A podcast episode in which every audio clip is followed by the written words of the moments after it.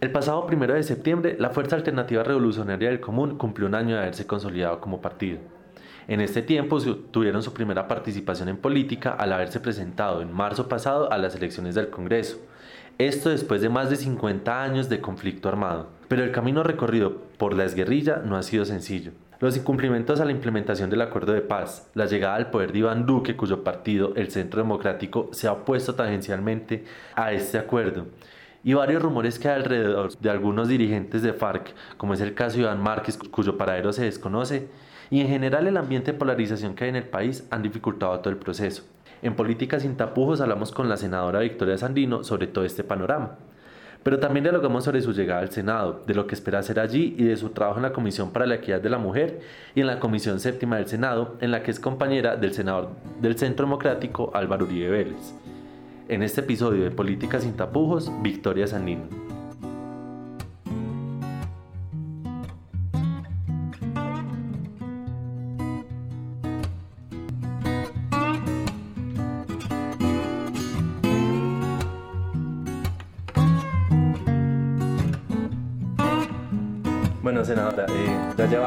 Alrededor de un mes desde la posesión en el Congreso. ¿Cómo ha sido ese primer mes? ¿Cómo ha sido este trabajo legislativo? ¿Cómo es lo que sigue, por ejemplo, la relación con, con otros partidos? Que siempre, por ejemplo, partidos que, por ejemplo, los que se opusieron al proceso de paz desde el principio, otros con los que pueden tener como más cercanía. Entonces, ¿cómo ve todo este panorama? En mi caso, pues por primera vez estoy en un escenario de esto. Ha sido un mes de mucho, mucho trabajo de intenso trabajo. Eh, por un lado, pues preparando lo que tiene que ver los documentos nuestros para radicar en, torno a proyectos de ley, en torno a revisión de otros proyectos que hemos venido firmando y que hemos estado acompañando, eh, pero también, bueno, los conceptos, las, eh, las, las, distintas, las distintas intervenciones que hacemos en las plenarias, tanto en plenaria de Senado como en el trabajo de la comisión. Que no solamente estoy en la Comisión Constitucional Séptima, sino también en la Comisión Legal para la Equidad de la Mujer, que eso de por sí ya empieza todo un espectro de, de trabajo y de responsabilidades que hay que asumirla. Entonces, aprendiendo mucho, trabajando mucho y tratando de hacer lo mejor que podemos para seguir contribuyendo a lo que nos hemos propuesto todo este tiempo, que es la paz de Colombia. Ahora, mm, ¿cómo ha sido la relación con los partidos? ¿Cómo ha sido ese trabajo con, los demás partidos que están en el Congreso? Yo creo que ha sido muy buena. Este, por primera vez yo sé que había como una, todo como una disposición del partido de gobierno, de los sectores de derecha en este país, a, un aislamiento absoluto a nuestra fuerza, o sea, a nuestra bancada allí en el Congreso, pero la verdad es que desde el primer momento comenzamos a hacer un trabajo con los compromisarios de los distintos partidos, especialmente de, los partidos que se han venido declarando como en oposición, y hemos logrado constituir algo que se le llama bancada alternativa o la bancada por la paz, la vida y la democracia. Este, eh, eso ha sido muy importante muy importante esta bancada porque se ha hecho sentir, por ejemplo, en la elección del Contralor, Contralor General de la República, también en la elección del, del Consejo Nacional Electoral, donde, donde pues, participamos como fuerza alternativa con 43 votos, o sea, eh, la totalidad de quienes componen esta bancada alternativa. Y los demás partidos nos han dado un recibimiento digo yo, bastante cordial, Partido Liberal, el Partido Cambio Radical incluso, el mismo de la U, los demás partidos que están allí, exceptuando por supuesto el Centro Democrático. Claro está que el señor eh, senador de la República Álvaro Uribe, el día de la posesión de, del Senado, del Congreso, pues como tal, el 20 de julio, pues me dio la bienvenida. Yo no sé qué tan bien haya sido, pero me dio de manera muy cortés la bienvenida a eh, ese espacio. Entonces, eh, pero después el debate ha sido otro, o sea, ha sido bastante insultante, especialmente todos los integrantes estos que componen el Centro Democrático. Sí, ese fue en realidad un momento que fue muy sonado pues del 20 de julio con otros episodios que fue pues ese, ese acercamiento del expresidente Uribe a usted a la bienvenida. ¿Usted se esperaba una reacción así además del que ha sido el principal líder de la oposición en el país. ¿Se espera algo así? Pues yo no digo que sea el principal líder de la oposición. Realmente en la oposición estamos nosotros ahora. Bueno, Tuvieron contradicciones con el gobierno de Santos, pero pues eso no le podría llamar oposición. Sin embargo, este, no, yo no me esperaba esa, ese, eh, como ese saludo que hizo, repito, el senador Uribe. Este, yo lo valoro, claro que sí, yo le di la mano, pero por supuesto que estaba tremendamente sorprendida porque no esperaba una reacción de ese modo. Y, la acepté y, nos seguimos saludando brevemente en la comisión porque estamos en la misma comisión, es decir, en la comisión séptima. Bueno, eh, la FARC como Fuerza Alternativa Revolucionaria del Común, como partido, ya conformada un año. O sea, este, este fin de semana tuvieron el Consejo en Pleno. ¿Cómo ha sido ese cambio pasar, sí, de, de estar formando el partido a ya estar participando directamente en el, en el Congreso? Ha sido un cambio muy complejo realmente, muy difícil. Y es difícil porque son muchas cosas al tiempo. Realmente no hemos hecho una tarea para cumplir la otra después. No es cierto que hayamos estado preparando eh, por decir, el partido hacia los territorios, con nuestra gente, no, todo lo hemos venido haciendo al tiempo. Y eso hace más compleja la situación. Porque efectivamente, hace un año, ahorita el primero de septiembre, cumplimos un año justamente en que hicimos el lanzamiento del partido allí en la Plaza de Bolívar, este, con mucha expectativa, ¿no? Con mucha expectativa en ese momento en qué sería el trabajo de, construir el partido, de fortalecernos como fuerza política y el de, por supuesto, lograr la implementación del acuerdo de paz y sobre, y sobre todo la reincorporación de nuestro personal. Pero, pues no sabíamos qué tan difícil iba a ser. Mire, nosotros hemos logrado que este, hasta este momento 13.030 personas o 13.003 compañeros nuestros y compañeras sean eh, acreditados. 13.000. Somos alrededor de unos 14.000 que tienen que surtir el proceso de acreditación. De esos que hacen falta, o sea, estamos hablando de, casi mil que hacen falta, eh, esta gente, hay unos compañeros que están en las cárceles, más de 320 personas que están en las cárceles, otras que están sin acreditar, total que hace falta un número importante. Pero mire usted, de esos 13.000 y tanto, solamente en este momento el partido tiene alrededor de 9.000 mm, algo militantes del partido. Quiere decir que no todo el mundo se ha vinculado al partido.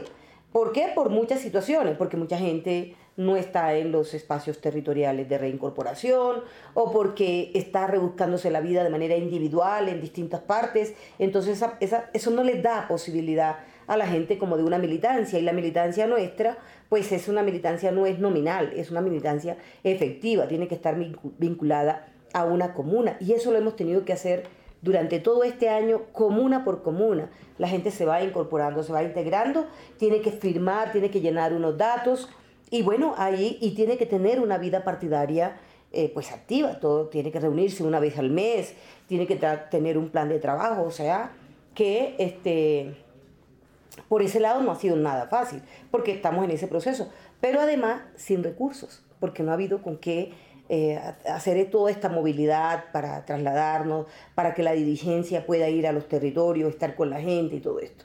Por otro lado, ha sido muy complejo al tiempo el tema de reincorporación, porque todo esto que habíamos aspirado, que el gobierno tenía que cumplir, es decir, tener unas condiciones este, logísticas en los territorios, eso nunca terminó dándose.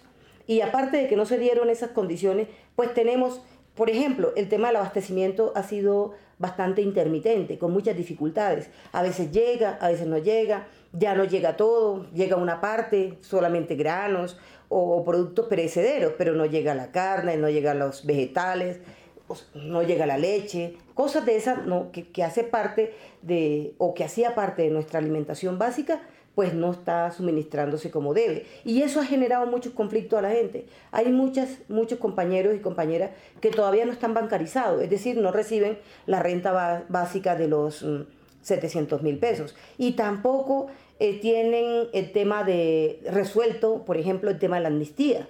Entonces, no obstante de que no estuvieron en la cárcel, no obstante de que no han tenido problemas jurídicos, sin embargo, aún a esta altura, después de más de un año, más de año y medio de haberse logrado la amnistía, resulta que eso no está resuelto para todos nuestros compañeros y compañeras.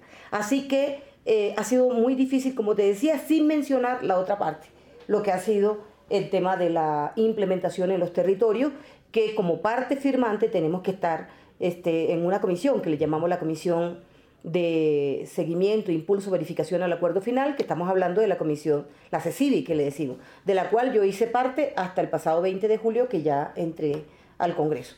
Así que todo ha sido de manera muy atropellada, de manera em, muy intensa, y eso ha exigido mucho eh, esfuerzo de parte de la, de la dirigencia, de parte de nosotros y de nosotras, por ejemplo, formarnos un poco para para entrar a conocer. Yo le decía que por primera vez yo estoy en un escenario de eso y este, pues estoy allí con mucha exigencia, estudiando. Afortunadamente tenemos un equipo de trabajo muy competente, importante, que está comprometido no solamente pues con sacar adelante todo esto que no que se viene en la parte legislativa, sino en suministrar los insumos necesarios para que eh, nosotros y nosotras podamos hacer un importante papel en el Congreso. Y, no es burocrático porque estamos allí, yo estoy lunes, martes, miércoles y casi que el jueves porque nos están poniendo comisiones el jueves, pero el fin de semana estoy en territorio todo el tiempo, o sea que este, esta labor la continuamos haciendo. ¿Cuáles van a ser esos temas que usted como senadora quisiera impulsar, pues por ejemplo, además de la, de la implementación del acuerdo, ya hablando de un trabajo más legislativo suyo? Tenemos como partido, como bancada, estamos haciendo una serie de, proyectos que es muy importante. Por un lado, mañana justamente vamos a radicar el, proyecto de reforma electoral. Entonces, pues allí hay un importante componente porque este, pues yo, yo tengo un compromiso fehaciente con el tema de las mujeres, con la equidad de las mujeres, con la igualdad de las mujeres. Entonces, esta reforma política establece unos importantes avances en materia de equidad e igualdad para las mujeres dentro de nuestro proyecto. Pero también, bueno, radicamos la semana hace 15 días, radicamos también una, el proyecto de tratamiento penal diferencial este, para los pequeños y pequeñas cultivadoras y cultivadores de coca, de amapola y, marihuana. Estamos trabajando a nivel de la Comisión Séptima varias iniciativas. Una de manera colectiva con eh, varios parlamentarios, tanto de Cámara como de Senado, en materia de pensional. Entonces estamos haciendo un proyecto, repito, somos más de 10 congresistas que estamos trabajando una propuesta de de proyecto legislativo en materia pensional y que lo estamos haciendo también con las centrales obreras, tanto con la CUT como con la CTC. este, estamos trabajando en materia de la séptima y esto sí, pues desde la bancada, lo que nosotros en campaña le llamamos la renta básica eh, universal para todas aquellas personas que no tuviesen un ingreso fijo. Estamos hablando fundamentalmente de las mujeres, las mujeres cabeza de hogar, estamos hablando de las personas o población adulta mayor, estamos hablando de las personas en condiciones de discapacidad, o sea, todos estos aspectos pues hacen parte de un esfuerzo legislativo importante, pero no solamente en materia pues de presentar proyectos, iniciativas legislativas, cosas que estamos trabajándolo, pero no va a ser fácil, porque recuerde que, que aún que hay una importante representación de sectores democráticos o de la bancada alternativa que podrían comprometerse con nuestro proyecto, pues realmente todavía el partido de gobierno y, todos los partidos que están con el gobierno de Duque, que no, son no están en oposición, pues son mayoría, una mayoría aplastante, así que no va a ser nada fácil tramitar algún proyecto. Lo que sí va a ser importante es hacer un control político importante en los territorios. Ya hemos estado trabajando en torno a ello. Por ejemplo, la semana pasada hubo un debate en torno a Electricaribe, cosa que nosotros, de, todo esto que viene ocurriendo en la costa, donde hay una afectación de más de 10 millones de habitantes de la costa atlántica ¿no? o, o la costa caribe. Y, mejor dicho, es una tragedia lo que vive la gente en materia de la prestación del servicio energético allá. Y ahí hemos participado y hemos hecho pues mucha incidencia en torno a hacer control político con, el Ejecutivo y con la institucionalidad para que cumpla el papel que tiene que cumplir el Estado colombiano. ¿Control político en qué temas, por ejemplo? ¿En qué aspectos quisieran ustedes? Bueno, acabo de decir, por ejemplo, el que se hizo eh, con respecto a Electricaribe, pero también estamos planteando, por ejemplo, hay una, hay una, eh, una proposición que tenemos los congresistas y las congresistas de la bancada alternativa de poder realizar una serie de audiencias que empezamos en este mes justamente, una serie de audiencias en los territorios, donde esté toda la bancada, mejor dicho. Si no los 43, por lo menos sí de cada uno de los partidos que representamos la bancada alternativa. Y esto en materia pues de, los problemas, de las problemáticas que tienen los territorios. Entonces, por ejemplo, un interés que tenemos eh, de una audiencia en el Cauca es en materia de derechos humanos, todo lo que viene ocurriendo o en materia de, no solamente del Cauca, sino pues a nivel nacional. Vea usted cómo vienen asesinando líderes y lideresas todos los días. No es día de por medio, sino todos los días, incluso más de uno en, en el país, a lo largo y ancho del país. Esto tiene que parar y es parte de ese control que queremos hacer. También en materia económica, en materia política, social, bueno, en materia de garantías para los colombianos y colombianas. Bueno, hace un momento pues, eh, me decía que hace un año había mucha expectativa en cuanto a lo que se venía. Ya cumplieron un año, ayer fue ese, terminó el, el consejo pleno de ustedes. ¿Y qué diferencias hay, por ejemplo, entre ambos momentos, después de un año y antes, cómo, está, cómo es la situación, digamos? Porque ha sido un año complicado en muchos aspectos, en la implementación, por ejemplo, pues en, en, las, en, los problemas que ha tenido, sí, la implementación, pero también, por ejemplo, las violaciones a derechos humanos que se han presentado en el país, el asesinato de líderes sociales. Digamos, ¿cómo se contrastan ambos, ambos momentos? En lo personal. claro. pues mire que hace un año, el, bueno, primero, el primero de septiembre, justamente hacia las 5, 6, 7 de la noche, yo estaba en la Plaza de Bolívar y miraba esa plaza que se iba llenando, se iba llenando, como creciendo la audiencia, ¿no? Como, como el poema de Crece la audiencia. Y yo trataba de imaginar en ese momento cómo sería eh, de aquí a un año, de aquí a cinco años, de aquí a diez, cómo sería esta situación del país. Y de verdad había muchas emociones encontradas, pero también incertidumbres y mucha expectativa.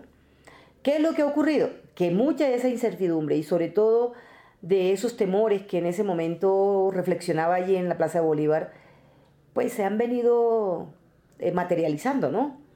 Entonces ya pasa de, de la incertidumbre a saber que nos enfrentamos a un momento muy difícil y que toca asumirlo, como en los viejos tiempos, mejor dicho. Por ejemplo, antes estábamos en la guerra, entonces sabíamos que era un momento muy difícil la confrontación. Y hoy esta confrontación por la paz, o sea, esta pelea, esta lucha, este combate por la paz, pues sigue siendo muy difícil. ¿Y en qué términos? Bueno, que el gobierno de, de, Juan Manuel Santos tuvo voluntad para, para firmar el acuerdo, porque justamente por eso estamos hoy acá. Pero esa voluntad no es la misma para para lograr la materialización de lo pactado. Y entonces, ¿eso qué significa? Que toca pelear mucho, toca pelear muchísimo.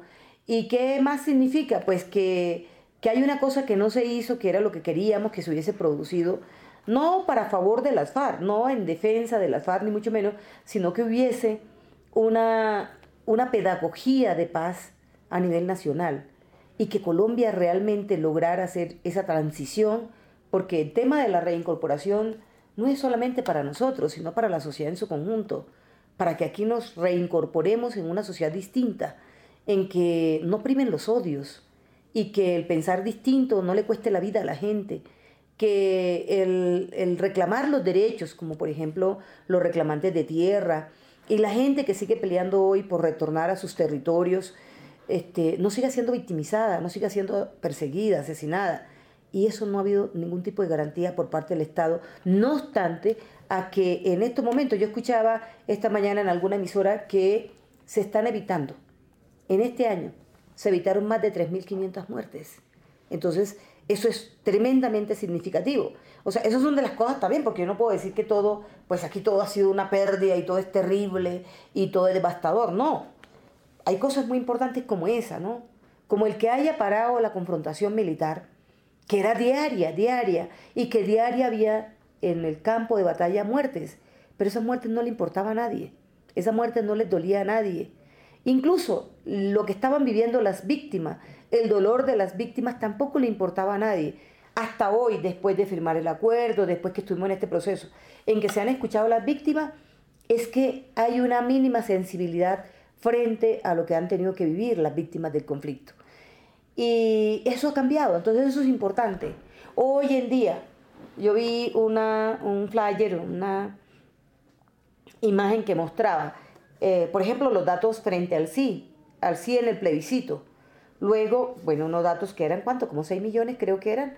este, luego, eh, las elecciones presidenciales. Eso jamás hubiese podido ocurrir si no hay un acuerdo de paz. Eso de sacar más de 8 millones de votos a un sector distinto a, la, a los tradicionales, que en este país han gobernado más hace más de, de 60 años, pues eso no había ocurrido. Y eso es gracias al acuerdo. Y todavía de esos 8 mil y tanto, a remontarlo a más de 11 mil en la consulta, así no se haya ganado esa consulta anticorrupción, obviamente eso significa que Colombia está cambiando. O sea, realmente en la gente, a pesar de que todavía existe muchísima polarización, pues hay un estado distinto y hay una esperanza en la gente que creo que es necesario seguir trabajando. Bueno, senadora, hay una última pregunta. Digamos, además de todo esto que es externo al, al partido de la FARC, también ha habido, por ejemplo, rumores de que hay divisiones internas, de, de que hay un sector más hacia la institucionalidad y otro que, que es un poco más extremo. ¿Realmente estas, estas divisiones existen? Lo pregunto, por ejemplo, por situaciones como la, la más reciente que, que Romaña entregara su, su, esquema de seguridad o que Iván Márquez no, no se posicionara al Congreso. Entonces esto también ha generado como, como cierta zozobra en la gente. No, mira, yo creo que hay que partir, que la gente debe tener claro que nosotros somos un partido político, como son los partidos políticos.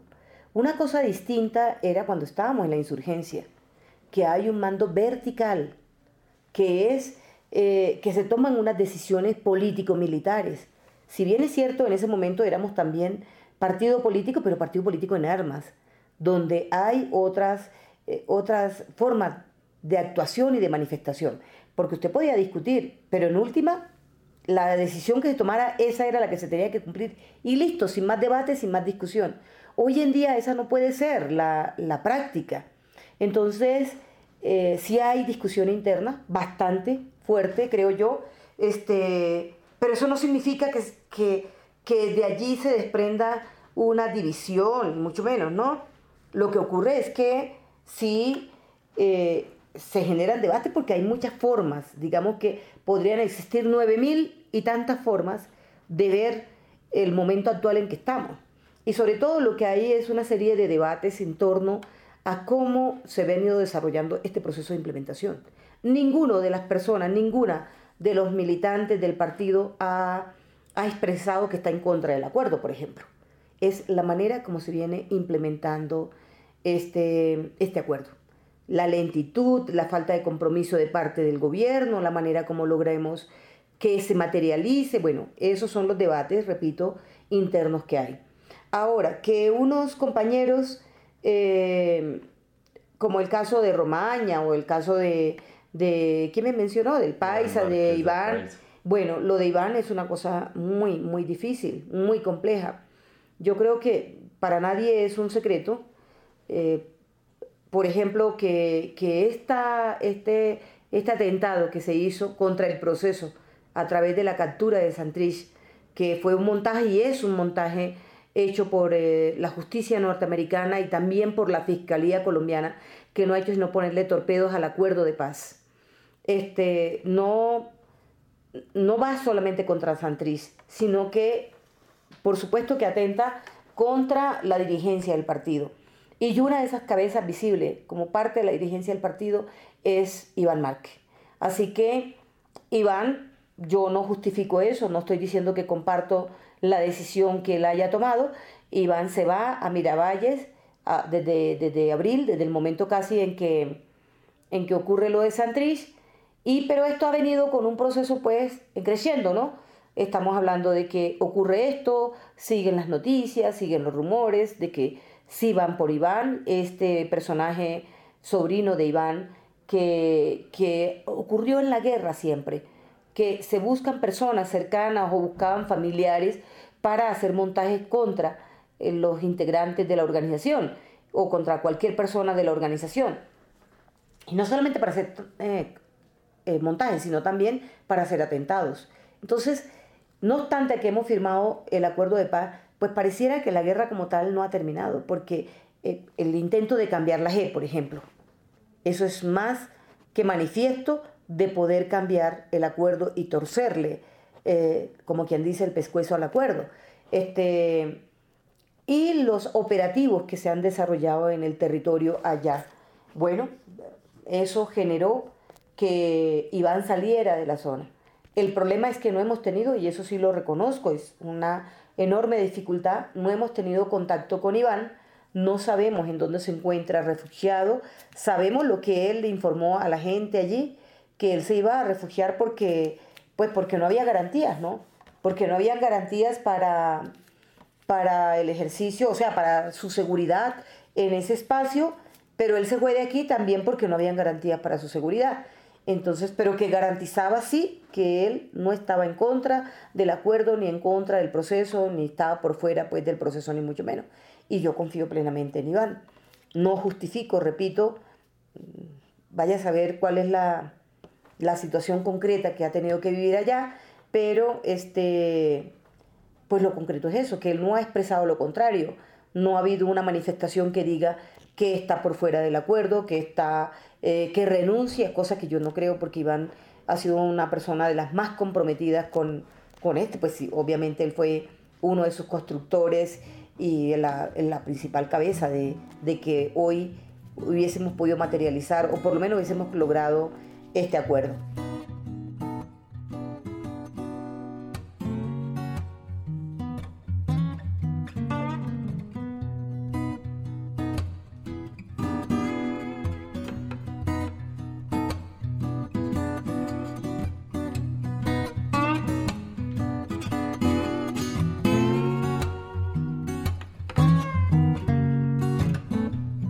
Así concluimos este capítulo en el que entrevistamos a Victoria Sandino. Los invito a que sigan conectados con la información del espectador siguiéndonos en Facebook, Instagram y Twitter y entrando a nuestra página web www.elespectador.com. Recuerden que quien les habla es Leonardo Botero. Muchas gracias por acompañarnos y hasta un próximo episodio de Política sin tapujos.